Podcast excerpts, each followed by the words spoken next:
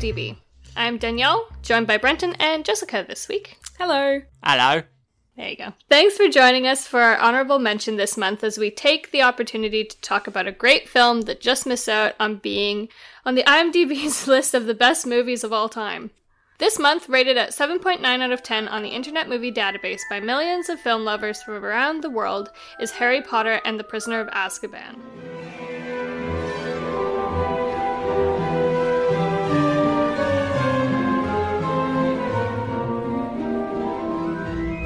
Released in 2004, starring Daniel Radcliffe, Emma Watson, and Rupert Grint as the three leads, Harry Potter is a young adult fantasy series set in the early 90s between England and Scotland. This is the third movie of eight total in the series, made between 2001 and 2011, based on the novel series by J.K. Rowling of seven books published between 1997 and 2007. The movie is directed by Alfonso Cuarón.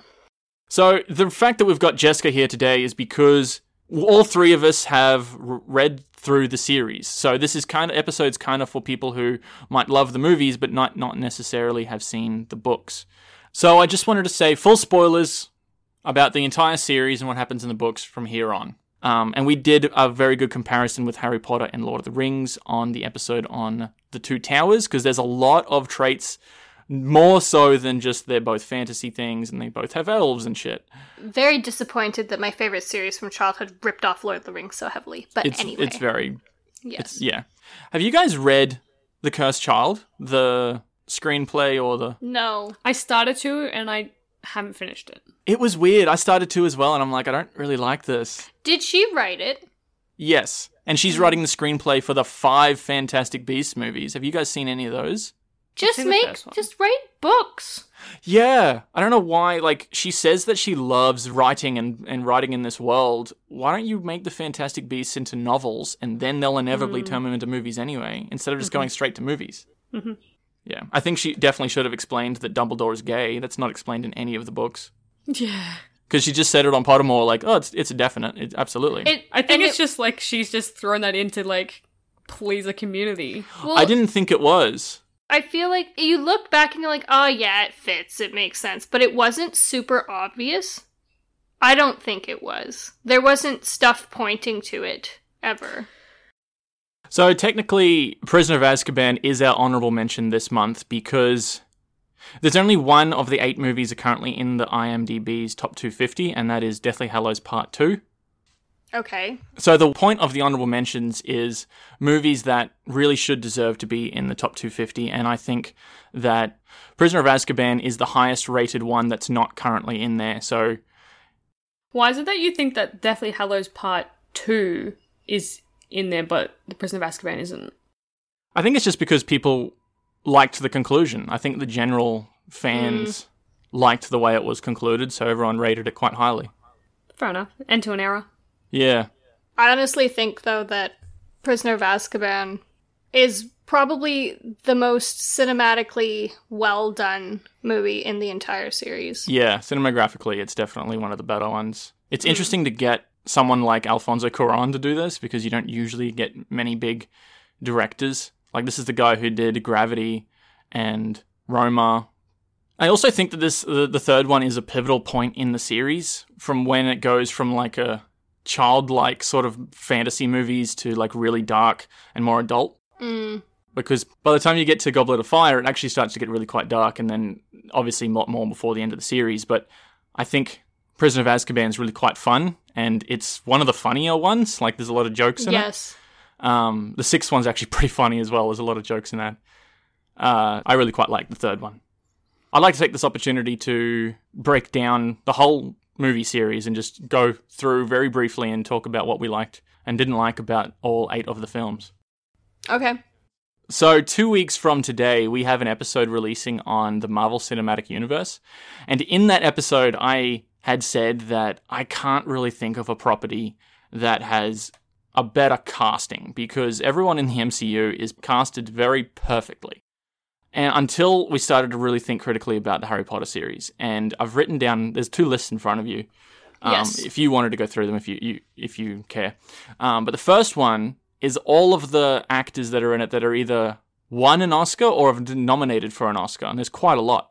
Um, I just think that at the time that these movies were released, the best of British talent was in these movies. Like you couldn't get better casting in some of these movies. There's some there's just some really good people working on this whole series.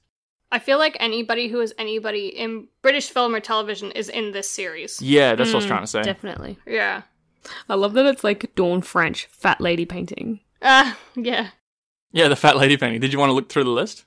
We could. So in the top list, so Oscar winners, we've got Maggie Smith as Professor McGonagall. I feel God, like I we- love her. she's. She's so incredible. I haven't seen her in a lot of other stuff. You know what you need to see her in is Downton Abbey I knew you'd as Lady Grantham. Why I think I like her so much is like I love Professor McGonagall. Like she's just such an amazing character. Like she's so good, like a nan that you wish that you had. Like you know what I mean? Yeah, I think so. But also, she's like total hard ass. Yeah, at the same time. Rough as shit. Yeah, she's a good character. Emma Thompson as Professor Trelawney is perfect. I did not realize that that was her for the longest time. It's the glasses and the hair. What else was she in? Emma Thompson. Yeah, like I, I don't recognize the name, but I'd probably recognize her movies. oh, I'm very bad with names. she's She was in a few things in the 90s, which she got two Oscars for Sense and Sensibility. Um, she was in Love Actually. She was even Yeah. in Men in Black 3 and 4. She's in a lot. She was in that uh, Stranger Than Fiction movie. you'd recognize her if you You'd saw know. her. Oh, yep. Kenneth Branagh is married to Emma Thompson. He was for a long time. All right, interesting. He is Gilderoy Lockhart. He, I, but a dick. I didn't Of like the that character? Yeah, I quite like Kenneth Branagh, though. I honestly feel like because that was the first role I'd ever seen him in from a young person, like as a as a child when I watched Chamber of Secrets, and so I feel like that's solidified for me in my mind that like I don't like this guy, so I don't like this actor, Yeah. which isn't quite fair, but but you make that like that leap and that connection at quite a young age. It kind of sticks to you. a it little bit. it does. So I just always think, oh, he's such a dick. Sorry, not quite fair, but you know.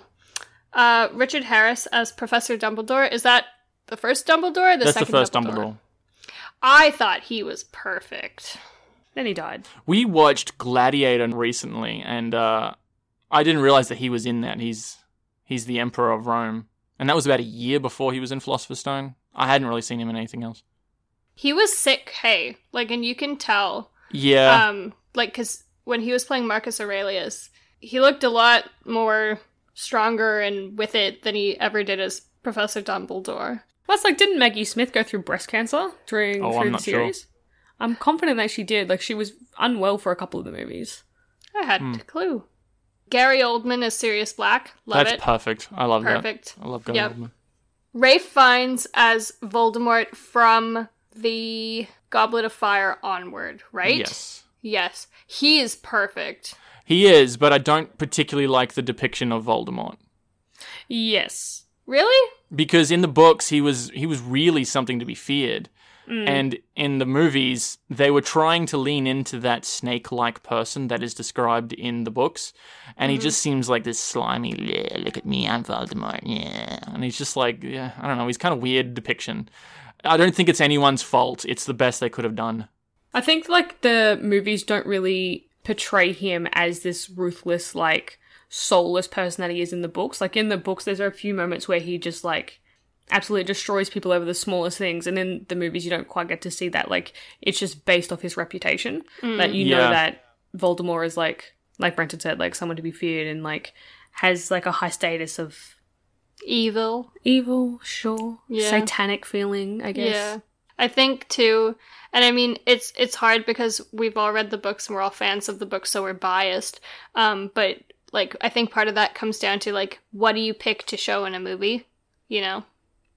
But yeah, the, the fact that majority of the fan base of Harry Potter have all read the books, so we all already know who Voldemort is, where he's come from, like, and the progression of his character alone throughout the books. But the movie is just solely, I feel, relies on the fan base to have already read the book. Well, and I I've said that right from the word go. There's so many instances where it's like, well, of course I know what's going on. I read the books. That's Whereas exactly right. If you hadn't, like, I couldn't imagine going through and watching these without having read them. You'd be so Yeah. lost. Yeah. Especially from probably Goblet of Fire onward. yes. It it doesn't Definitely. lay it out for you anymore. Um, Helena Bonham Carter as Bellatrix Lestrange. I love her so much in this role. Yeah. She is so perfect. Julie Walters as Molly Weasley. I quite like her as well. John Cleese is nearly headless Nick. I didn't That's realize. Yeah, I didn't realize that who he was for the longest time. Yeah, because it was before you watched Monty Python or Fawlty Towers. So since discovering Monty Python and falling in love with Monty Python, I just think I think it's such a great homage to like British comedy that, that he mm. got to be in this mm. because it's such a huge His comedic like role. yeah, and it's such a huge pop culture phenomenon. I'm like, I'm glad that he's in there. John Hurt as Mr. Ollivander, small role, but it works it is quite well. But John Hurt is a classic actor. Now he still currently holds the record for most amount of deaths depicted on film and in television. Um, which most people think that Sean Bean has that because he's notorious for it. John Hurt has died nearly 50 times on screen, but um, and oddly enough, he doesn't die as Ollivander in the series. Um, but I wanted to mention that because he's very well known actor, um, and I'm very glad that he got to be in this very big British series, even if it was a small role. He mm. does die in the series, doesn't he? he In like the seventh one. I don't think he does at the seventh one. I think he gets tortured and he gets like locked up, but I don't think he dies. Oh, I'm confident that he does. I'm confident that he does, but Okay. that it isn't shown in the movies. I think it, Right? Maybe that's that. Maybe it's that. No, I'm, I'm I'm confident that even in the movie, it kind of fades away and it cuts away, but you know that. Uh, so technically, We- you're right. It's not on screen. we but see him kidnapped, and then that's kind of the last time we see him. Okay. Up until this point. Imelda Staunton as Dolores Umbridge. Okay. She plays it character. well. I feel bad for her because she is a much more attractive woman than the description o- in the books of that character allows. she was meant to be like toad-like and like Yes. gross to look at. to be really like rude about it, I think Miriam Margolyes, who plays uh, Professor Sprout, would Yeah. like fits the physical description a bit better than Imelda Staunton She's does. a weird woman. That woman. I think that that's another kind of hard because I hate Dolores Umbridge. We all do. She's She's one so of the much, best but villains in That's literature. exactly right. Like you can't help but love the actress because she's done such an incredible job Well- of, of of not only making you hate Dolores Umbridge, but to carry it again through other like series and TV shows Mm. and movies that she's in that you're like, oh, I still hate you, Dolores. yeah, like it's stuck now. You, Yeah. Like you're her. Sorry. Like, and I always say, of the actors and of the author, you wrote that character perfectly for me to fucking hate that bitch. Yeah. You know what I mean? Like you perfect character development and for that actress to be able to carry that out, like great acting. I believe Stephen King even praised her for that and said, "Congratulations, you've made one of the best villains in literature," which is pretty high praise. Yeah, that's from Stephen Mm. King. Jim Broadbent as Professor Slughorn. He's acted a lot more he's more awkward and weird in the movies than I imagined him in the books. Right. Yeah. Like he's got twitches and he's kind of odd and I never imagined Professor Slughorn as odd. I just imagined him as a bit pompous. He was supposed to be really poised in the books, wasn't he? Yeah, and he's just a little bit funny. Merlin's beard. I love that. I wish I could start saying that in life. then why don't you? I don't No one's know. stopping you. Um, Julie Christie as Madame Rosmerta. We don't we don't see her. We see her one time. Yeah. Who's Madame Rosmerta? She's the uh, the the innkeeper at the Three Broomsticks in Hogsmeade. That's right. Yeah, she's in Prisoner of Azkaban. I didn't know Azkaban. that was her name. Yeah.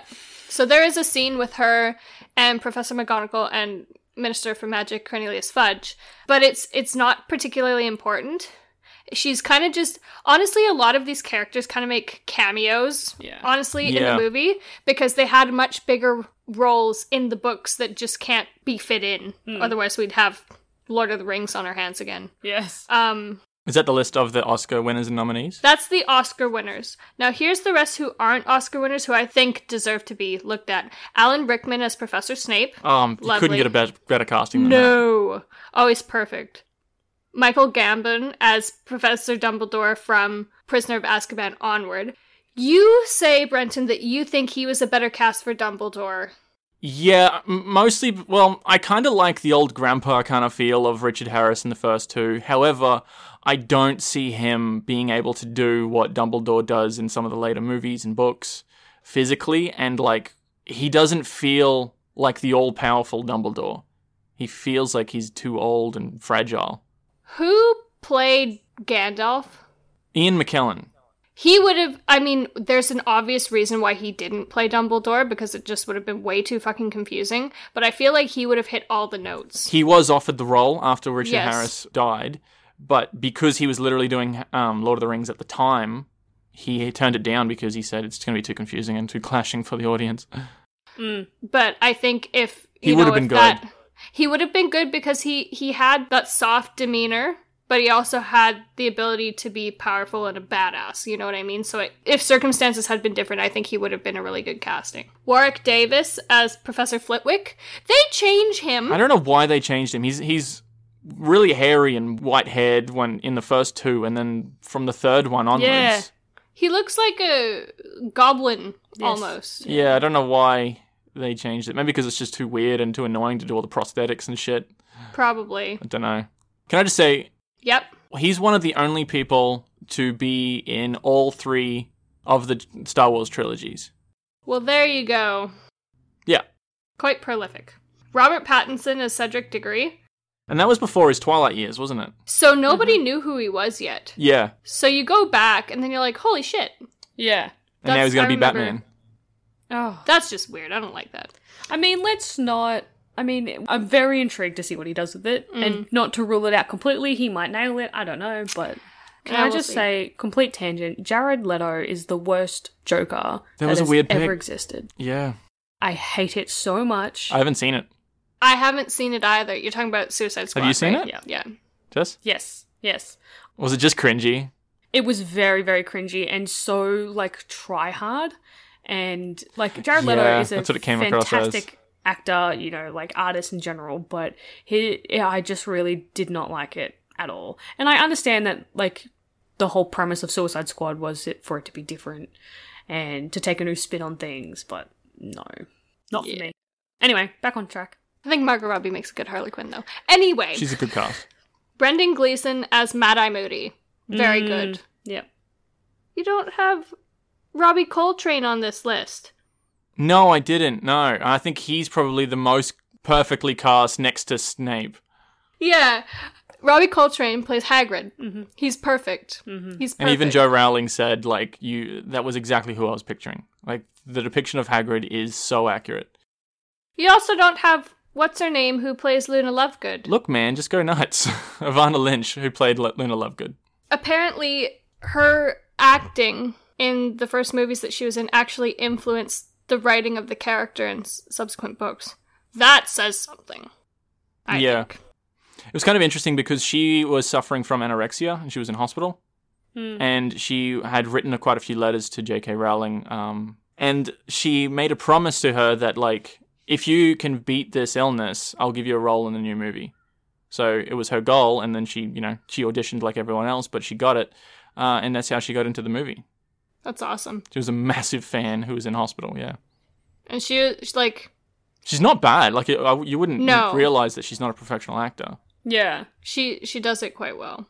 Donald Gleeson, is that how you say his name? Donald. Okay. I don't know. It- yeah, Sounds Gaelic or something. Bill Weasley. He's been good in pretty much everything I've yeah, seen. Yeah, he's in. Brendan Weasley's son. Yeah. Uh, Brendan Brendan Weasley, Brendan Gleeson. Fuck me. There you go. Timothy Spall as Peter Pettigrew. That's a good one. I hate that fuck. Yes. Ugh. Anyway. Bill Nighy as.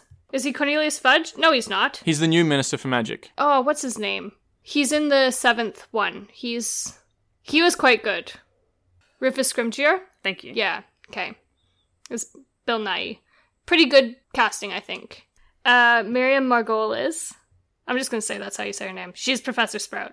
She is weird woman. We've seen her a couple times on um, Graham Norton. She's very strange. Yeah. She's completely inappropriate. Um, Rhys Ifans is Xenophilius Lovegood. Again, quite a small role. Kinda a works. small role. Yeah, Um, I've seen him quite a few dad. things though. Yeah. Dawn French is the fat lady in the painting for Gryffindor Common Room. And I think that's just like a cameo as well because she was very big in the 90s in British comedy. So I think they were just throwing her a bone there and giving her a funny line or two. It worked though. It was good. She was good. yeah. And then David Tennant as Barty Crouch Jr. He was fine. Yeah, I put that one in there because uh, I think he's notable because he was um, Doctor Who for quite a while. Oh, is he? And some people Right. consider him their favorite, you know. Okay, fair enough. Righto. Yeah, so this is going to be a long episode, I think, Yes. to go on a bit of a side note and go over all of our characters. It it is such a big cast and there's so many notable actors with such small roles. So let's kind of dive into the actual movies now. So there's there's an obvious progression from the first movie to the eighth movie, just as there was an obvious progression from the first book to the last book.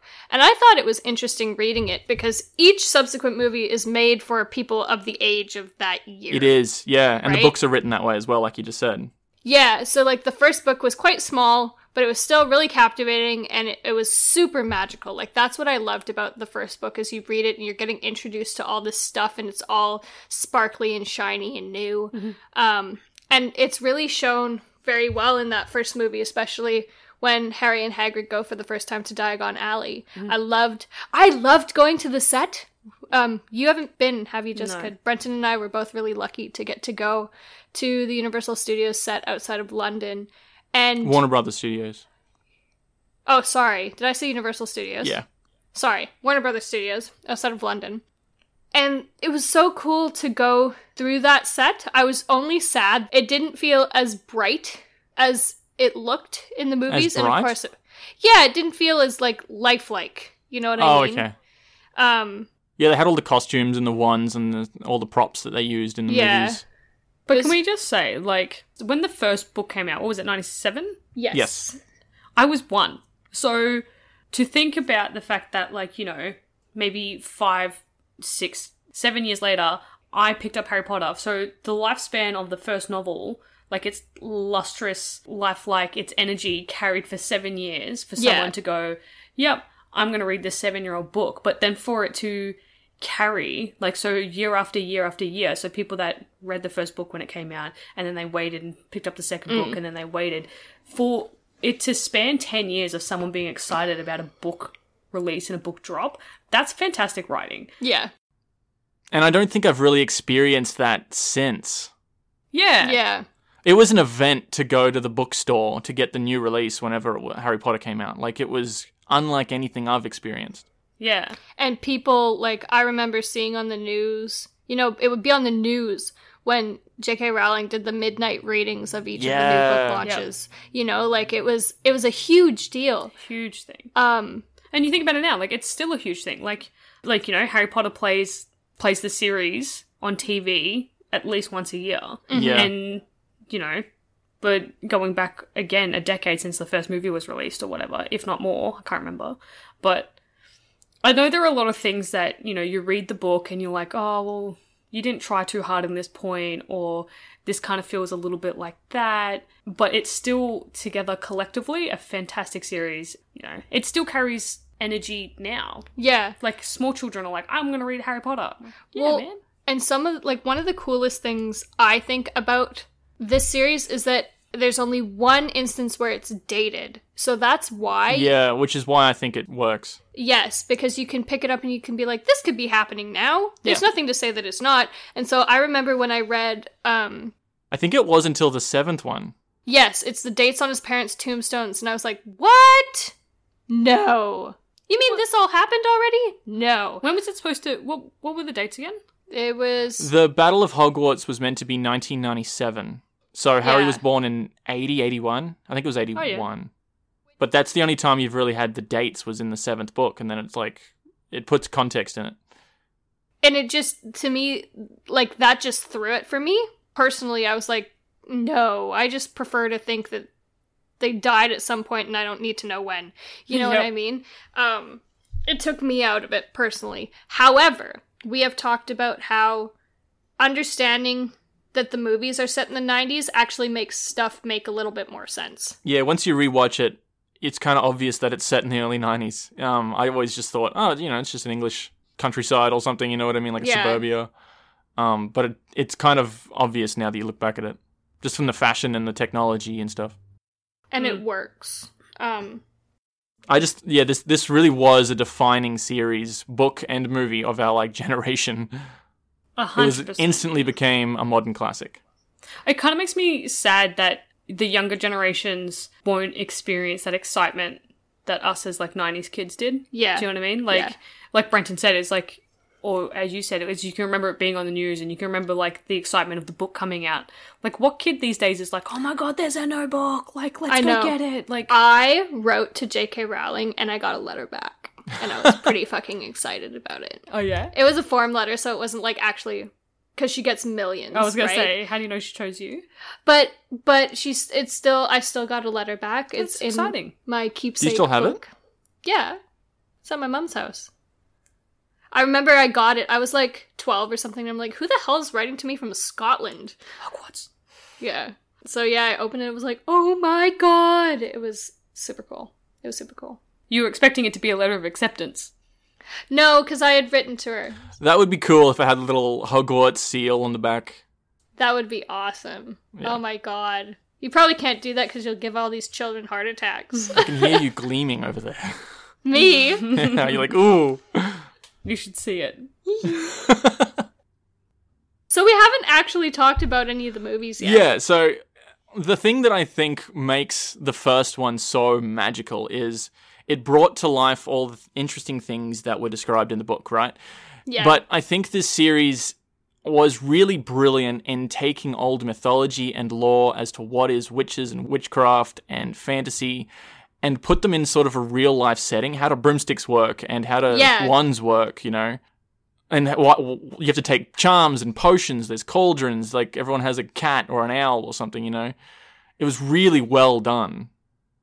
like how amazing that you take this archetype of the witch with a broom and you make a sport out of it. Mm. and Yeah. you Quidditch, you know?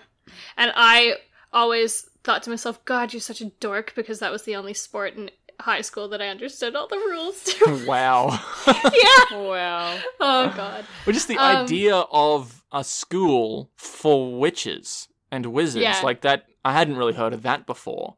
The idea of witches and wizards obviously had been around for centuries, but like, where did you learn it all? Where did your parents learn it all, Harry? In a big castle somewhere, you know? It's like a very interesting theory. Yeah, she took it and she just she rolled with it and made it fun and made it engaging. The tropes of like what a witch is in a really fun way. As in, like, the pointy hats and the robes. Yeah, how she fits them and weaves them into a modern society quite well. Yeah. I wanted to talk a bit about as someone who knows a bit about contemporary witchcraft and traditional witchcraft, so as a like spirituality and religion. I think I wanted to talk about how she'd actually incorporated some of the lesser known elements of witchcraft as well. So things like runes. I thought you would say runes. Yeah, so Hermione does an ancient runes class, which is really interesting, and they're part of the Norse tradition of witchcraft.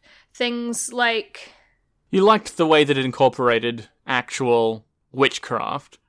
So all of those things like the broom, the cauldron, the hat, the cat, the potions, those are things that do have an actual spiritual basis. The wand, obviously. I just I like the way she she took those things and made them fun. Well, I think she made witches and wizards. Well, maybe not so wizards, but witches were like villainous creatures. Like they Yeah. weren't something to aspire to become, or they weren't fun. And she she's completely changed it forever. Honestly, Mhm. like the definition of what this character could be, what is this creature? You know what I mean?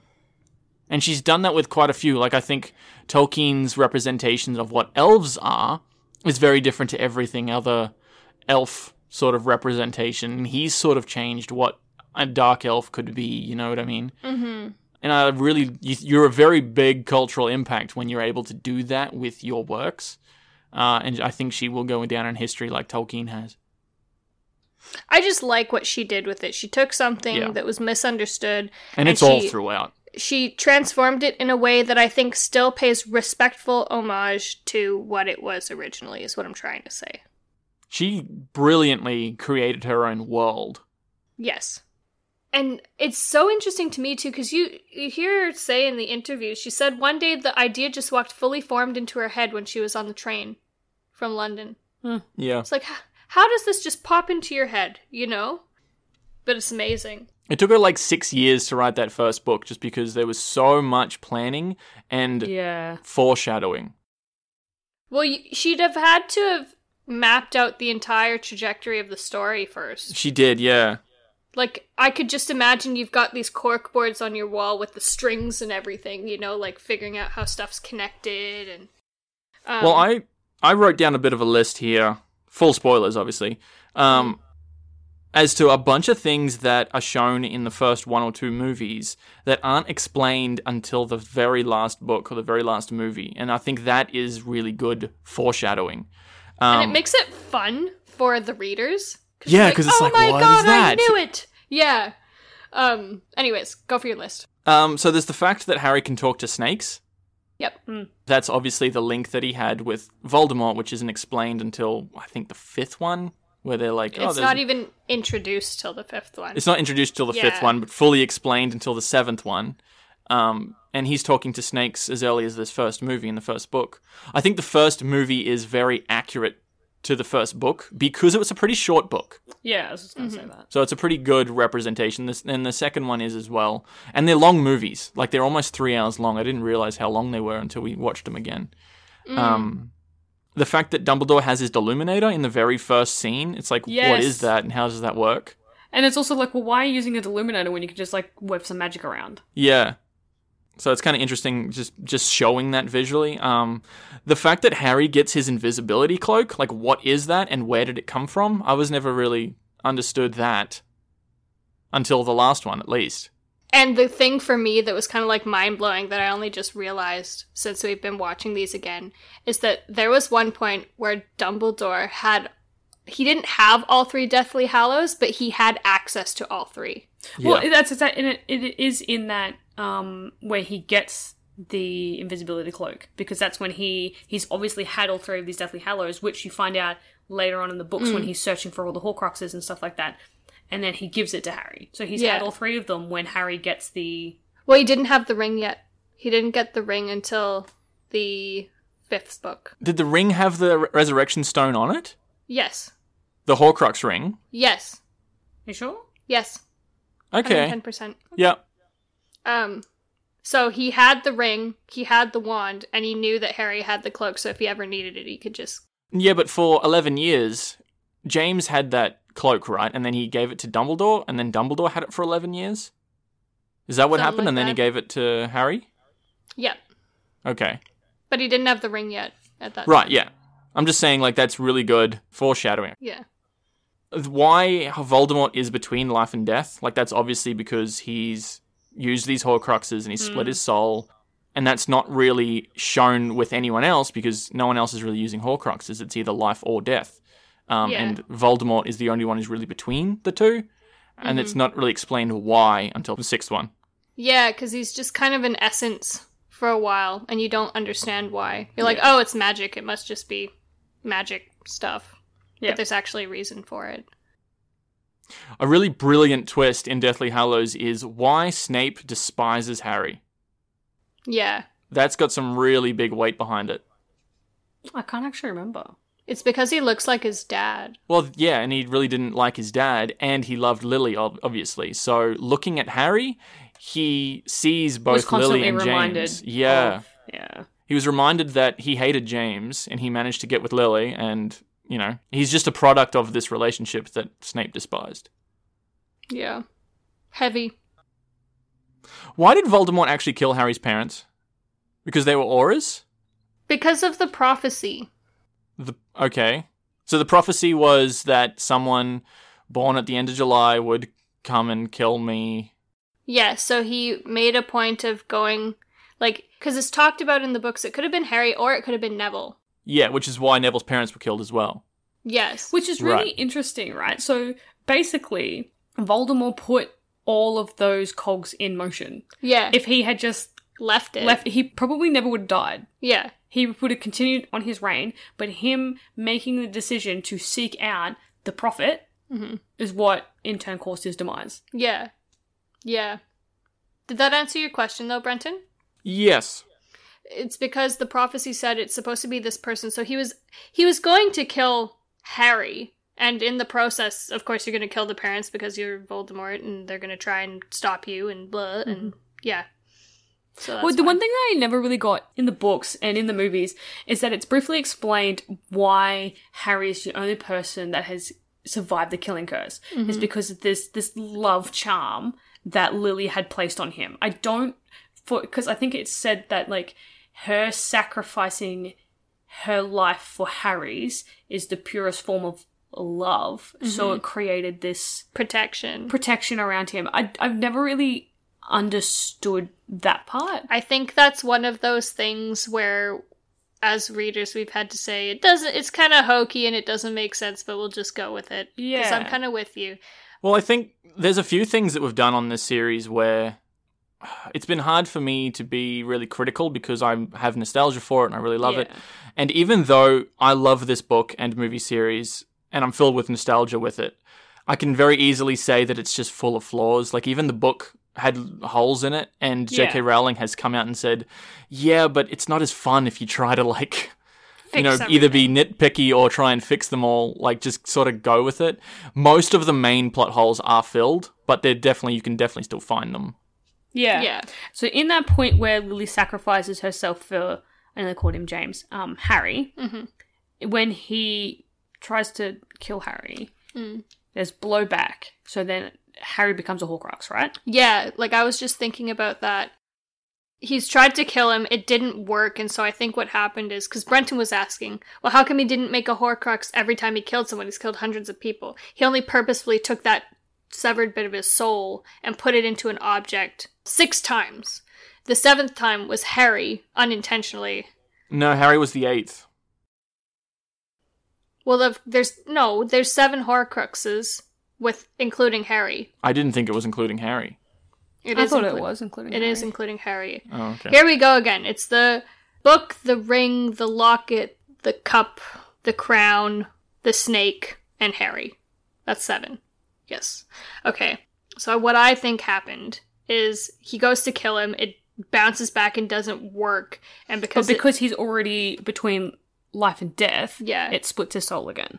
yeah, or it takes a bit that's been split Well, and puts it in him unintentionally. Well, that was my question because in the sixth one he says, in order to split the soul, you murder. Um, Yeah. And I think Voldemort's killed a lot more than seven people. Why is his soul So- not What it split means every is time? It is. if you have the intention and you murder someone, your soul is already damaged. So if your soul is damaged, it's more likely to be split because the integrity is less. Yes. And he just Right. like it's split every time, but the intentional putting it into an object only happens when you want it to. Except in the case of Harry where it happened because the the curse bounced back. So something had to happen, so it put a bit of his soul in him instead of killing him. Mhm. That makes sense to me. I think it's really interesting that they show a Horcrux as early as the second one, and it's not really explained what kind of magic that is until the sixth one. Yeah, and it's just really interesting that again with the foreshadowing, he's killed it with the basilisk fang, Yeah. right? So he doesn't even know what he's done. Yeah, so what was the significance with that? That's one of the only things that can Destroy destroy, Horcrux. Horcruxes. What, Interesting. What, no, it, what was the other one? It was the It was basilisk, venom, and the steel. No, because the, the he killed the basilisk with the sword. With, with the sword, yeah. Which it takes on that which makes it stronger. So he he unintentionally created a weapon to destroy Horcruxes. Yeah. Well, and even in the last book, Ron and Hermione go down to the chamber and get all these fangs to start stabbing stuff. That's a cool scene. Yeah. Because it's got like the old skeleton there, yeah. Was it ever explained why the basilisk is even down there? And Yeah, it's because um, in the second book they're talking about um, Salazar Slytherin. He only wanted Hogwarts to be a school for pure-blooded wizard students, but the other founders didn't agree with him. So he said, "Well, fuck you, I'm leaving." But he created the chamber so that he could house his monster, so that when the timing was right, he can do his genocide, his Muggle-born genocide. Yeah, clean out. What was the it Hogwarts. eating for all those years? Dead. Rats. What? Did you say dead? Yeah. Where was who all those years? I said, what, what was the basilisk eating for all those years? All the rats. You think that giant monster is going to survive? I don't know, Jessica. well, see, flawed. You got to think about these things. It had all those rat skeletons down there. Hmm, okay. There was a lot of skeletons, yeah. Maybe it's just all the half-borns that he's been taking over the centuries and no one's noticed. Probably. Could be that. Could be that. I'm with I'm with you. There's a big snake under the school and nobody knows about Yeah. it. I, I hear you. Yeah. What was with the petrifying again? It's because none of the people actually looked it in the eye. Oh, that was such like a big as if, like, oh, they had to happen to be looking at water and looking through glass and looking at a mirror. Um, it happened like four or five times. None of the people who got petrified looked at the snake's eyes. They never looked it directly in the eye. They only saw a reflection or like through nearly headless Nick. And like Harry said, Nick's already a ghost. He can't die again. So Well, there was the one kid who looked through the camera lens, right? yeah. So that's just looking through glass. So wouldn't Harry be safe because he's wearing glasses? No, we talked about that because what? It's a genuine question. Such a simple protection. You can't kill me. I'm wearing glasses. exactly right. It's got safety glasses on. no, we talked about it. Cameras have mirrors in them. Right. So it has to be a reflection. okay, but Yeah. where was all this petrifying in the first one? What do Because you- the basilisk, and that whole concept still would have been around in the first one, right? Um, there was something about the heir returning, which is the fact that the diary came back to Hogwarts in the second one is what sparked all of this. Yes, because well, because I remember thinking that when I was reading, I'm like, Ginny's not the heir Yeah. of Slytherin. Yeah. No, it's that she's Voldemort's the heir, right? yeah, she's the vessel that the memory of Tom Riddle is working through. That's what it is. You know what I mean? And so the the fact that the diary is back, the the bit of Voldemort that's in the diary is the heir. Would you guys say Voldemort or Voldemort? Because it was I meant say to not Voldemort. pronounce the T. Yeah. Was the intention, but no one really sticks to that. I think I used to say Voldemort and now I say Voldemort just Right. because The movies. yeah. I think it's interesting that the, from the very first one, they don't explain why you can't say Voldemort. Like, no one wants to say it. And I don't think it's explained at all in the movies, but it's explained in the books that it summons Death Eaters if you say it, Yeah. Which is why everyone's terrified to say it. And the only people who aren't is Dumbledore mostly, and Harry because he doesn't understand the full weight of it, but Dumbledore Yeah. because he's not afraid of Death Eaters. And I think that's an interesting thing that you could have just explained in one line. But even all the times that Harry has said Voldemort throughout the entire book series and Death Eaters have never shown up, is that because during that period of time when Voldemort was MIA, that the Death Eaters had pretty much dispersed? I, I, thought it was, yes. But then he comes back. What was when? When is he reborn? In the fifth one. Mm-hmm. The fourth one. Okay, yeah, that makes sense. Okay, gotcha. I answered my own question. Okay, cool. I think it was really cool how in the first one, Ron tries to do that spell on his rat in the carriage and it doesn't work. Turn this stupid fat rat yellow. Yeah. Because he's not a rat. And that's not explained for two more movies. Yes. Yeah. That's why that doesn't work. He still manages to turn him into a cup Very with a rat tail. Yeah. Do you think that had to do with the fact? That he had a broken wand. No, well, that he had a broken wand, but also that he's not actually a rat. Well, he's the thing-. The thing with that spell is it's not trying to turn a rat into a cup. It's trying to turn whatever it's pointing at into a cup. Yeah. The fact that he's on the train, he specifically t- says, turn this rat, and that's why it doesn't work. Hmm. Yeah. I think that's, yeah, it's different. Interesting. Very good foreshadowing. Yes. Let's talk about the Prisoner of Azkaban specifically. This is I remember going to the movies with my dad. I was in grade I went to the drive-in. We went. This is the last movie I went to the drive-in cinema. Mm. That would have been creepy as shit to watch at the drive-in. It I was reckon. pretty was cool. it dark outside? Yes. I think the only one of these movies that I haven't seen in the cinemas was the sixth one. I've seen every other one of them else in the cinemas. I went to the movies with my dad because I was in grade three. I won Student of the Month. We got a movie pass. I said, Dad, we're going to see Harry Potter. what a flex! You just had to throw that in there. Yes, I did. I was yes. Um so we went and I remember like I was so excited and even though there were some parts that were like scary as shit to an 8-year-old, I was like I still want to see it though. I still want to see it though. You know what I mean? I was so into it.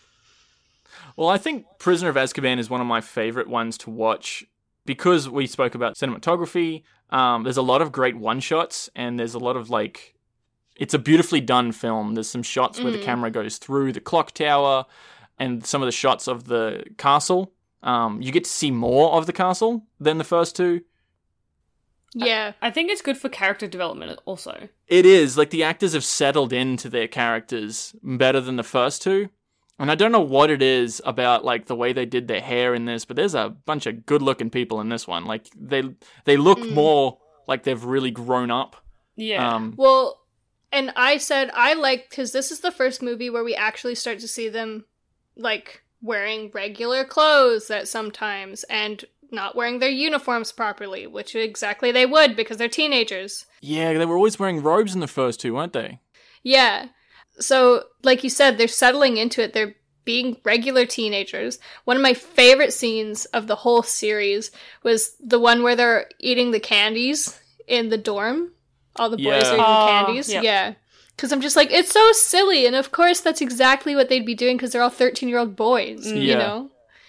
I think it's really good for like Hermione's character development also because it's where she kind of starts to lean into this band of misfits that is the three of them as a trio.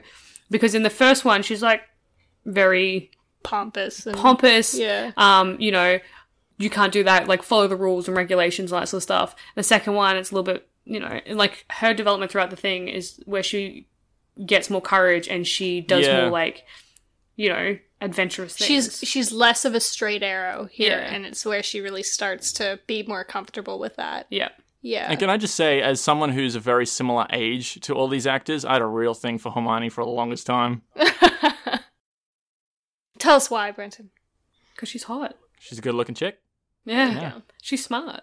I swear that Draco was a different actor because he looks so different from the second one to the third. But it's just Tom Felton grew up a bit. Didn't have his hair slicked back like an idiot. Yeah. Yeah.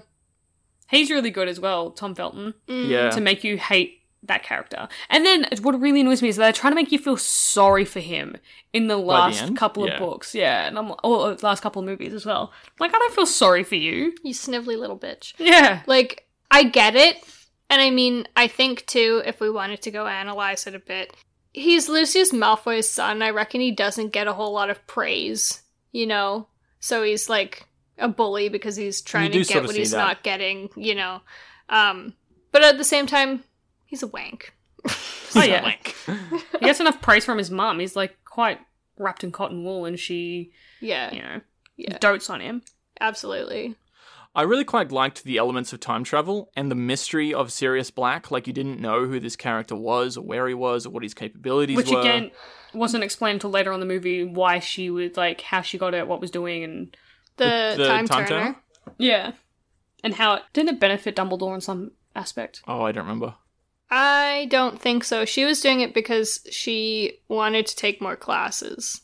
Hmm. It's a very trippy aspect of that movie. Is Yeah. that you're like, oh, this is what that is, and that's how that happened, and oh, Yeah. oh, it was them all along. There was a yeah, there was he a lot was his of own Patronus. yeah, there was a lot of what moments in this. One of the biggest ones being the Peter Pettigrew reveal and hmm. the oh my god, Sirius Black isn't actually a bad guy. thing. Yeah. Also, I think it's really sad where he's standing on the bank of that lake and he's like, My dad will come. He's going to come. You're going to see him. He's right there. And then he realizes that, like, I actually have to be my own hero, which is mm. kind of, um, Thread of the whole series. yeah, it really is. And it's Yeah. like, he's, he's going to come. He's going to, he's going to, he's going to save me. Don't worry. And it's like, nah, I'm sorry. Sorry, mate. Mm. He did. he did. you see it a lot throughout the whole series. Like, he's so desperately wanting to cling to those irrational thoughts of, well, maybe this will happen. his his perception on reality in regards to his family and he keeps thinking that they'll come back and they'll come save him throughout the entire series from book 1 to book 7 he does, doesn't he? it, it's quite yeah his he has some Issues. mental health issues Well, and why wouldn't you? yeah You know what I mean? Like, and he's being traumatized again and again and again. Mm. And it must be hard too because even though he's pure blood, Harry is technically like a muggle-born student. Like he's mm-hmm. he didn't grow up with magic. Yeah. So everything's new to him. So there's things where he's like, And it's Well, hard because he has all this pressure. yeah, and there's there's things where he's like, well, maybe magic can work this way, you know. Whereas like someone like Ron, he'd be like, no, it can't, mate. Mhm. You know. Yeah. There's a couple of things in Prison of Azkaban that I that are explained in the books that I wish they had put just in the movie, just as a line. Um, one of the main ones is they never explain who the Marauders map was, like who the Yes. four Moony, Wormtail, Padfoot, and Prongs. Where we just know because we read the books. Yeah, if you've read the books, it's Yeah. obviously Lupin, Pettigrew, Sirius Black, and James, James. Potter. And it's interesting enough, they all die in reverse order of what they appear on the map. Do you think that's just a coincidence? I don't know. It would be a pretty good coincidence.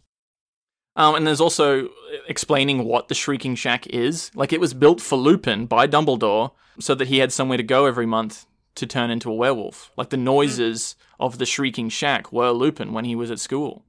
Which is crazy. That's how he was kept, like, that's how Sirius Black was getting in and out of the castle. There's a lot there that isn't really explained. Yeah, Mm. you're right. Yeah. Um, this is where we're first introduced to Dementors, which is Which is obviously the Grim Reaper, right? Like, that's such a. well, but it's a really amazing metaphor actually because she created them And based her own around her depression. depression, which Yeah. is like I think that's such a powerful, powerful statement to say. They make you feel as though you'll never be cheerful again. Like all the happiness has been drained out of the world. Like what a when you realize that that was based on a real experience, you're like, whoa. Um, this movie, like we were talking about, has a lot of fun elements. This is where we have the night bus. Can we just Yeah. say, oh, don't get me started on the night bus. Can we just say that Dudley's eyes are so close together? Oh my god, They Brenton are. literally said They that. are. Yeah. Because I googled what that actor looks like now, and he lost a lot of weight after it. But man, his eyes. Did are too his close eyes? together. They Go- got closer together. After he lost weight? Yeah. Oh no. Yes. Because he had fat in the middle of them. yeah. It was holding them no. apart. Oh lord. Um, Um, unfortunate looking person. Yeah. Um. You know the the lady who plays the aunt in Prison of Azkaban? She's that same actress who played Trunchbull from Matilda. Aunt Marge. Yeah, Okay. Oh yeah. you know Matilda. She's such a bitch. Yeah, Uh. There's We. something wrong with the bitch, then there's something wrong with the pup. Yeah. I could quote this movie for days. Yeah, hey. Take it away, Ernie. Take it away, Ernie. I love that. I think honestly, this is. I wish Alfonso Cuarón could have done the rest of them because I feel like this one had the best feel. Yeah. It would have been interesting if they had a different director. Like the first two was Christopher Columbus, who was very good at dealing with child actors. He did The Goonies, he did uh, Mrs. Doubtfire, he did the Home Alone movies. Um, he's very good at working with child actors, and he got that sort of fun element out of them. Yeah, and then there was Alfonso Cuarón, and then I don't remember who did the fourth one, but from the fifth one onwards, it was David Yates. It might have even been David Yates for the the fourth one, and he also did the Fantastic Beasts movies uh, and the whole series there. Yeah, He did funny shit. yeah. I really would have liked him to do the Goblet of Fire. Alfonso Cuarón. Cuarón, Yeah. yeah. that would have been Because I as. really liked the Goblet of Fire. The whole premise of it, the aspect, the magic, and all that sort of stuff. I really would have liked him to have done the fifth one. Also, I really need to go, so you're gonna have to finish this without me. Okay. Yeah, we'll continue on. Do you have anything else to say, Jessica? No, thanks for having me. Thanks for letting me um dive in and talk about nostalgic things and making us all feel good. Yes. Really appreciate it. It's a good good one. I was really happy to be on this one. Cool. Yeah. It's a fun one. Thanks for being on the episode because I think we covered the the general story arcs and the things we liked and didn't like. Um, even though if we can't break down all the movies with you, and we went through all the actors and stuff, so that's fun as well. So Mm. thanks for that. Thanks for having me. See ya. I think a very brilliant thing that J.K. Rowling was was able to do with this school is constantly being able to add in a strong adult character to the school each year by replacing the Defense Against the Dark Arts teacher every single year. You're allowing a spot for a new influential character to be introduced, which wouldn't make sense otherwise. Yeah, very naturally. Yeah, it's very naturally. Yeah, so I think that's actually really Very quite well done. Yeah, and it's not shown in the Deathly Hallows at all. But there was uh, two evil Death Eater twins that Mm-hmm. were the Defense Against the Dark Arts teachers in the seventh one. How did they get there? Uh, because Snape was headmaster in the 7th one, and he's meant to be a Death Eater.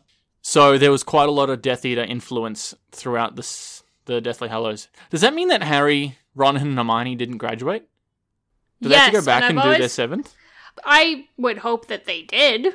Yeah, which is it's not explained anywhere. Maybe they didn't. No. He couldn't be an Auror otherwise. Yeah, I was gonna say I don't think Hermione would let herself not graduate. Yeah, that's a good point. But that's just Um, not explained at all. Was the seventh year not eventful at all? I just I wonder why would Snape allow those two in? Like, is it to keep up his cover and his image? I think so. Like- yeah, there was a bunch of. Death Eaters in the in Hogwarts in the seventh one. Freaking full on. Yeah.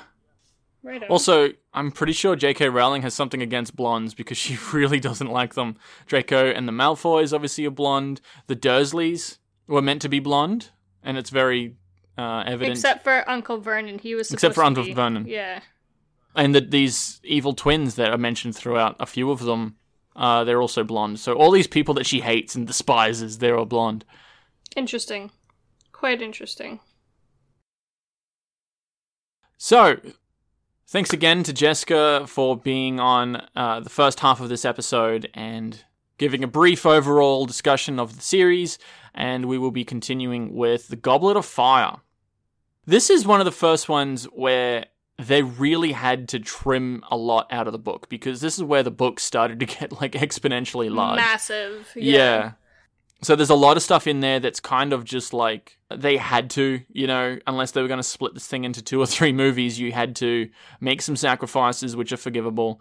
Um, and a lot of it is also just thrown in a few things here and there for the people who have read the books but don't really mean anything to just normal moviegoers, um, just to try to make those jumps and leaps um, because they're really quite big. There's a lot of passing of time in the Goblet of Fire, and you see that throughout the whole school year, just because there's so much that happens in it.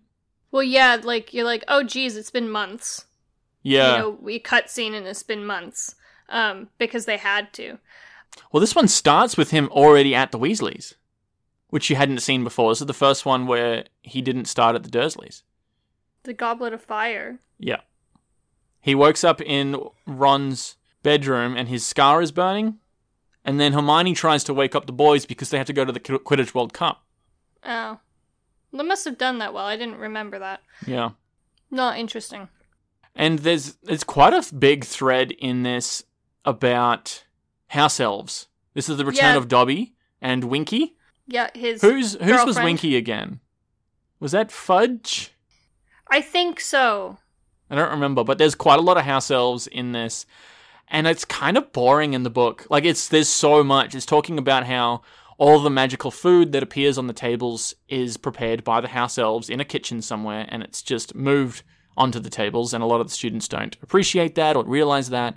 And there's a big thread about Hermione, like she's a big house elf activist. Like she's like, Like trying to give them their advocate. yeah, she's trying to give them their freedom.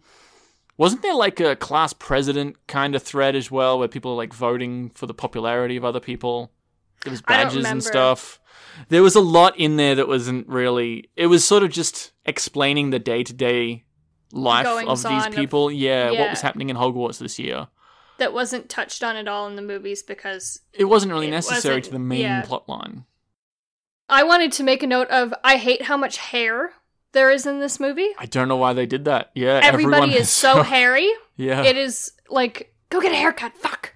It was it was just and I remember seeing the posters for it too and I'm like y'all look like girls. Like oh my goodness. Yeah, maybe they're just Um, trying to make them seem like they're getting older. It's the passage of time.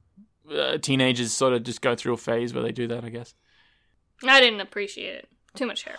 I do like how they had the Yule Ball. I like that scene and the way it's described in the book because it's showing this wizardry kind of world, this magical world, sort of in the way that you would you don't think of them as like they're still a bunch of teenagers they still have to go through finding dates and dealing with you know girlfriends and boyfriends and things you know Mm. um and this whole setting has been set in a medieval castle and you don't expect a rock band to be in the medieval castle, you know, so it kind of breaks that up a bit, and it's a little refreshing because you get to see them out of their context, and I kind of like that. Yeah. Did you like Goblet of Fire? It explored a lot more of the castle grounds, so it, it was really cool because Alfonso Cuarón kind of expanded the size of the grounds. Yeah, he drastically changed the way things looked. Even the Whomping Willow, Hagrid's hut. I don't know why he managed to do that. But it worked because it it made the castle grounds a lot bigger, so it allowed for um, some exploration in the other movies. Particularly in this one, you've got the new where the the first challenge is held. You've got the new arena with the dragons on the mountainside, away from the castle. So that made Mm. For some interesting scenes. Um, And That that, made third sense. challenge was meant to be the the hedge maze was meant to be in the Quidditch field, but that doesn't really make sense. Why would you ruin your Quidditch field? yeah. Well, it's not like they need to be on the ground ever. Yeah. You know what I think would have been great if J.K. Rowling had played Rita Skeeter, because she seems Ah. like she's the kind of woman that could do that, and it's a fun character. It's not a big character. It's a side thing that's fun and ridiculous, and it would have been a really nice cameo. And I think she should have, she should have opted to try and be in that in that role. Yeah, because you don't need to be a great actor to be able to do that. You just need to have fun with it. that character because she comes back in later books and i love the way it's handled was it or was it this one when was she turned into a beetle Oh, I don't remember. but she was hermione turned her into a beetle you're like i think it was in the seventh book she's like you're Okay. getting too nosy go away Yeah. so she turns her into a beetle and keeps her in a jar And she's obviously like a depiction of the media and how they run with stories and don't care about the truth and all the rest of it. So Mm. there's some good there's some good like metaphors and representations in here Yeah. definitely apart from say Chamber of Secrets, Goblet of Fire definitely has the most plot holes. I would say so. There's a lot going on, and there's a lot of like the fact that you're introducing two other schools and these challenges. And yeah, things, knowing like, that there's other schools is cool. It makes sense though. Like if there's going to be anywhere where you're going to have some issues with the plot, it would be this one. Well, the main one that I have a problem with is Barty Crouch Jr. is meant to be Mad Eye Moody for the entire year. How do you pull that off for starters? Like, you need to be a brilliant wizard, a great actor. You have to understand the relationships that Moody has with everyone. Also, how is that easier than just. You've already Using got. the Imperio curse. Well, no, you've already got Barty Crouch in the walls of Hogwarts. You've got Harry aside several times throughout the story. Why don't you just, you know, turn his breakfast bowl into a portkey and send him off? You know what I mean? Why do you have to go through all this rigmarole trying to get Harry through all three of the challenges just so that he could touch the cup at the end? Like, it's like, yeah, that's, there's a lot easier ways to try and get you to Voldemort. Like, what? It didn't really make any sense. The fact that he's keeping Moody in a chest in his office and he's constantly just drinking polyjuice. It's very illogical plan. The villain's plan doesn't make any sense in this movie. But yeah, it's it's kind of has to be overlooked. That particular one. Otherwise, you'd have no plot. Yeah, and I don't like how Like, you'd have no story. like the very next few movies, Harry is acting like he's got this rapport with Moody, even though that the rapport that he had was with a Barty Crouch Jr. Moody he gets to know him a little bit more in the fifth book in the Order of Phoenix. through the Order. Okay. So I think that's because you're saying in the seventh one, he rocks up and he just talks to him like he knows him. By that point, he would. Yeah. Because the Weasleys and Harry and Hermione spent a lot of time at number 12 Grimmauld Place in the fifth book. Is Moody in the sixth one? I don't think so. A lot of people regard the fifth one, Order of the Phoenix, as the best movie of all of them, and I I don't know. I don't I don't think I agree with that. I think there are the ones that are funner and more magical and better movies, but I do really quite like Order of the Phoenix. I think Prisoner of Azkaban was really the best one. The Order Yeah. of the Phoenix, for me, I'm just honestly, I get to this point where I'm like, what actually happens in this movie? Order of the Like, I'm- Phoenix. yeah, I'm having to sit back and think about okay, it's kind of a regular year back at Hogwarts. This is where Harry is starting to have Except the Ministry issues. is like affecting Hogwarts more because what? Why is it again? Why is the Ministry stepping in if they don't believe that Voldemort is back? To stop Dumbledore from doing anything rash. Right. And Fudge is also off his tree, so. This one actually had uh, the centaur from the first one that saves Harry from Voldemort. He's he's drinking the blood of the unicorn. He comes back as the teacher in the fifth one, and they cut that out because it's for timing things. This, the, fifth- Well, the fifth one's a massive book. After Umbridge fires Trelawney, right? That's right, yeah. Yep. But in the movie, she's saved by McGonagall, Yes. and that didn't happen in the book. No, you got that mixed up. It happens in both. Okay, She stays at the castle. right. Okay. Honestly, I have trouble remembering what happened in that movie. I know it's like Umbridge and everything, but I just forget. I forget when it happens. Yeah, this was the introduction of. Well, you've got Luna Lovegood, you've got the prophecy. This is where you mm-hmm. first to see. Like the idea of like a team of people standing up against Voldemort. You get to see Sirius Black not as a prisoner, and he's like, you know, This a is where sharp we've dressed got- man. Dumbledore's army. Yeah, why was it called Dumbledore's Army? Because I'm like, why wouldn't you just call it the Order of the Phoenix? Because Because Sirius says you guys are the new generation of the Order. So I would think that you would call it the Order of the Phoenix. Because you don't want it, they didn't want it to be associated. I don't, I think it's explained more in the book. I don't entirely remember why. I don't like how the room of requirement is like just a MacGuffin, where it's like, oh, I'm going to put something in there just to explain how you managed to find a place where no one can come across and it's, it's equipped for exactly what you need. It was kind of just something that she needed to add in there as a storytelling trope. But it comes up again and again. Yeah, only from this point onwards. Mm. And again, it works as a MacGuffin, as like, we need a place that could be used as anything. I thought that's where they were keeping the mirror of Erised. I didn't think so. Okay.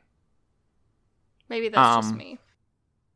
I do like the scene where everyone's got their Patronuses. Yeah. However, in that scene, I'm like, like all these teenagers could produce fully formed Patronuses on the first go. Yeah, yeah, it's meant to be like a big accomplishment to be able to do that. I get why they did it because of movie restrictions, but Can I just say, in the third one, where they've got the Boggart, why does the mm-hmm. Patronus work against something that's pretending to be a Dementor? You would think the Patronus only works against actual Dementors. I don't know. I think it's just a protection charm.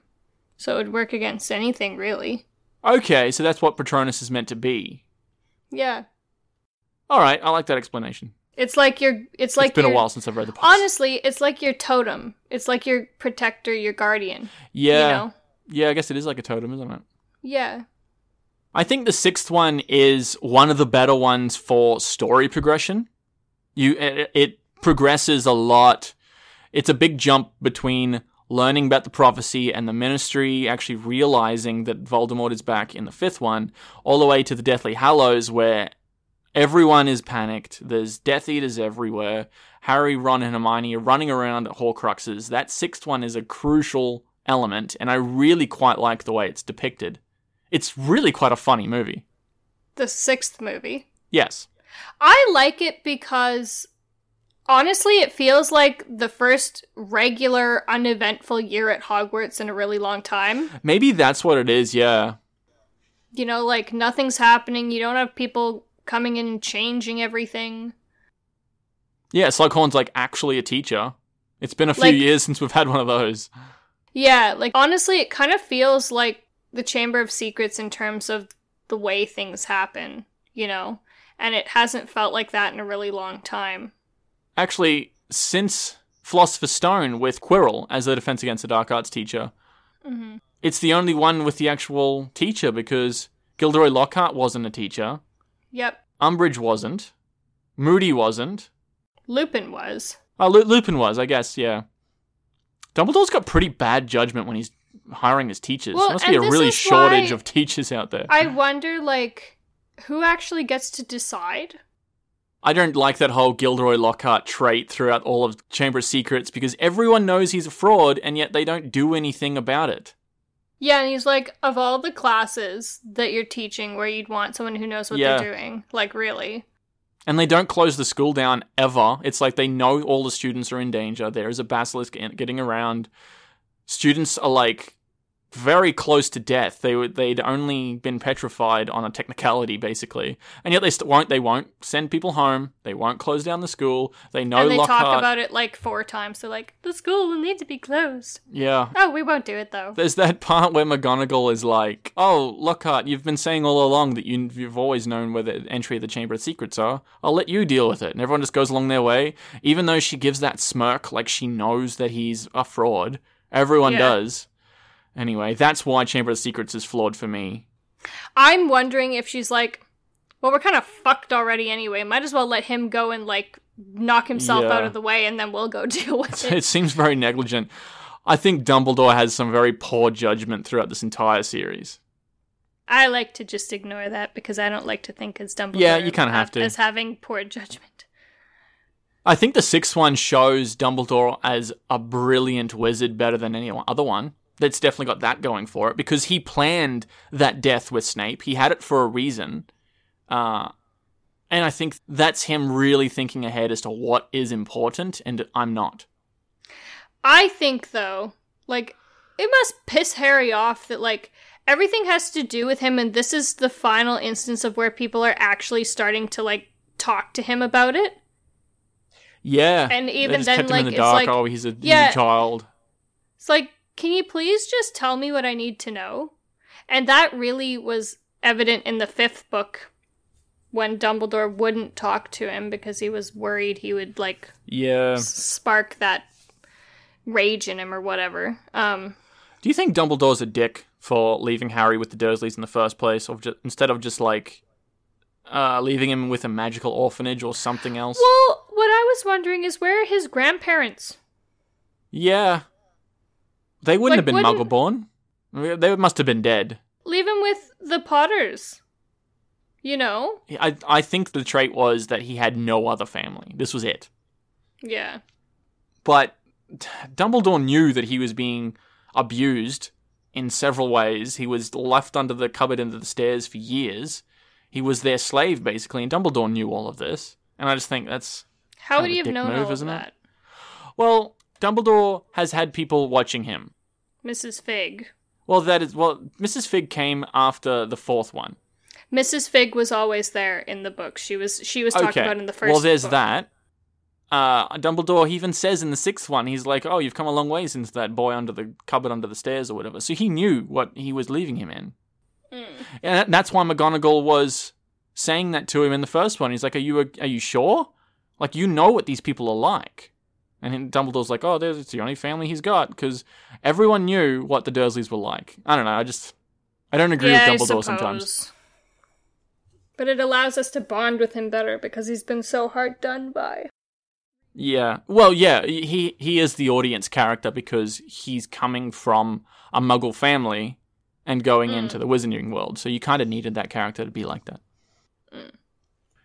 I think the sixth one is really fun when Harry drinks the Felix Felicis.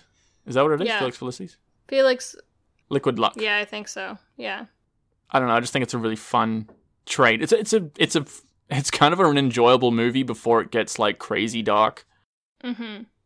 Well, just like the interactions that you see with the Slug Club, even. Yeah, you see a lot of like teenage back and forth romantic sort of things. Everyone's playing jokes on each other, and I kind Well, of this is the one where you've got Ron and Lavender Brown. I remember reading about that too. I'm pretty sure I remember like cringing at some of those Yeah, interactions, even reading them as a teenager. I'm like, oh god, have some self-respect, woman. Um, So then there's the seventh one, The Deathly Hallows, was broken into two movies. I think it kind of needed to be because that is a massive book and every page has some sort of revelation that is brilliantly written. it was just I remember I read that book in three days. I couldn't Really? put it down. Yeah. I couldn't put it down. I would sit there. I sat in my room, I remember one day for like six hours. And I, before I looked up and was like, holy shit, I've been sitting here reading for that long. Um, It's probably the best book. There was no filler. There yeah, no no, that's that's a good point. That's there is Yeah. no filler. There was no anything. Every page, like, I feel like to fully understand everything, like, you gotta highlight and go back and mark things and be like, you know, like it was Mm. just, there was so much information in there. And that said, I feel like I can't do justice to it in this review because it's been so long since I read the book and we haven't watched the movies yet. Well, you've seen the movies before. Long time ago. They're full of stuff, Brenton. It has a lot on Dumbledore and his history and his family, Dumbledore's family, Yeah. that's not touched on in the movies. And I remember that being very important information. There was some stuff in there that I remember reading. Um, I don't remember off the top of my head. Well, I think part of it was such an issue because Rita Skeeter released a book that was like a tell-all about Dumbledore's life. That's right, yeah. Yeah. Um that was a lot of falsities. And so I think that's where learning that information became important because it raised questions about, well, is this true? Is this not true? This can't be true. What's the truth? Mm. You know? Deathly Hallows Part 1 definitely feels like half a movie. And it's very strange to me because it's the first Harry Potter movie that doesn't have Hogwarts. It's the only one that doesn't have Hogwarts. Well, and it's it was filmed. I didn't like the way it was filmed. It was It's all very, artsy. It was pretty artsy. It was like an indie movie. cinematography with like landscape shots. I feel like you could have done it more classically, and I feel like sorry, not sorry. Like this is the end of a saga. Like focus on the story, you know, and not on making it avant-garde. artsy, yeah. I guess they kind of had to work with it, sort of thing. Um, there are some elements in here where I like where Ron sort of leaves because he's angry, um, and I really just like watching the relationship between Harry and Hermione Mm-hmm. because they're just really good friends and they have been since the beginning. Mm-hmm. Um, when I first started watching them and reading them, I thought Harry is going to end up with the girl because that's usually what you do. You get your protagonist, you got your best friend, and you got the girl. You know, and Yeah. that's it. It's not like that at all in this series. Um, and it's pushed aside the fact that Harry's not interested in Hermione quite early on. So by the time you get to the seventh one, they're just really good friends, and I like watching that relationship. It's well, it, they kind of need each other. like you know that it's not going to become anything. Yeah, You're starting to wonder if Hermione and Ron are finally going to get their stuff dealt with. But it's a side. I'm with you. It's kind of refreshing. yeah. and to to know so early on that like okay this isn't something that's going to be followed let's just forget about it and focus on the more important things I remember the Battle of Hogwarts written in the book was a massive thing. Like it was it was a lot going on. I remember it had like the spiders that was from the the forest in the second one that came back to the battle. It had Hagrid with his giants. There was a lot of giants like wrecking the, the castle. There was a lot more to it than what was shown in the movie. Um, Deathly Hallows was fucking dense. I'm thinking like that scene had chapters and chapters Yes. devoted to it Yep. and you were going needed it. between people you know what i mean like you were you'd cut to what's molly weasley doing what's lupin doing what's harry doing what's ron doing you know y- what's neville doing you'd bounce around between people and it's all happening at the same time it was compelling as hell that book Yeah. Like she wrote it so well she must have written it and rewritten it and edited it and revised because it never feels like too much you know you just the only thing that feels like too much honestly is like the Peverell stuff um but it's necessary information I think my favorite book series of all time is the Harry Potter series, and I think Deathly Hallows is the best Harry Potter book. Hmm. Even though the Yeah, first one. Does have its charm with introducing you to this world and the innocence behind it. It's a, it's a children's book. The first one is a children's book, and the the last one is not. Um, the last one is very much like an adult young adult's book Yeah.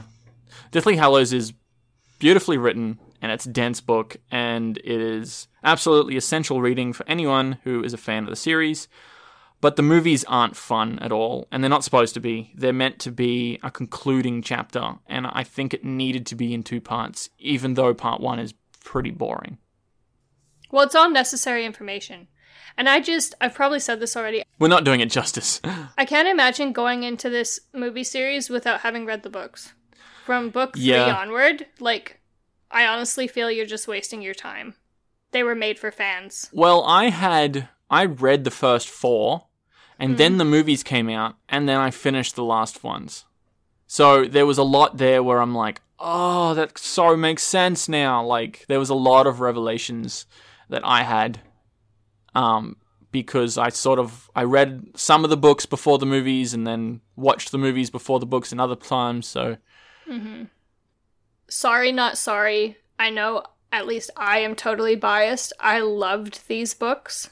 They were like they're like part of my identity growing up. You know, it was part of my an essential part of my childhood. It, and it was for a lot of people. is it was the first series book series that I read. It made me fall in love with fantasy. It's like mystical fantasy is still my favorite genre of book. I've read many, many more long series, like multi-book series of fantasy books because of th- these these books.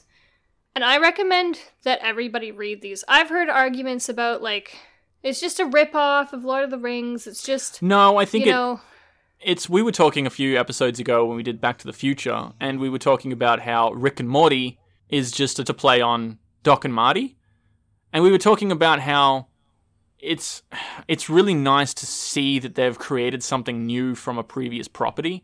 And there's a completely different things now what they've become.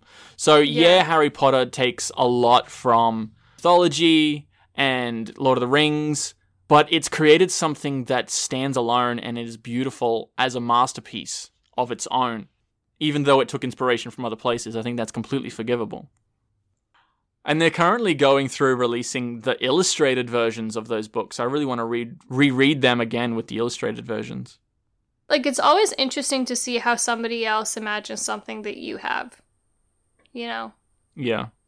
it's different. Well, I read quite a lot when I was a kid, and other books felt like they were being written to kids, middle school kids, right? hmm J.K. Rowling didn't dumb it down. She used big words. It made you go look at the dictionary and thesaurus and be like, what does this actually mean? And I kind of like that. It was they were written really, really well. That's why it stood out to me. That's another thing. Like I was told as a young teenager, like that Muggle.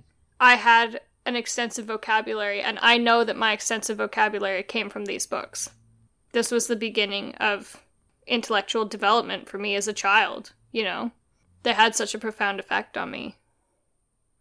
Making it sound like they changed my life. I mean, they didn't, but, you know, they're important. I think the movie series is one of the better adaptations I've seen, and it's understandable towards the end of the series that they stray away from the books just because they had to, because they're very big books.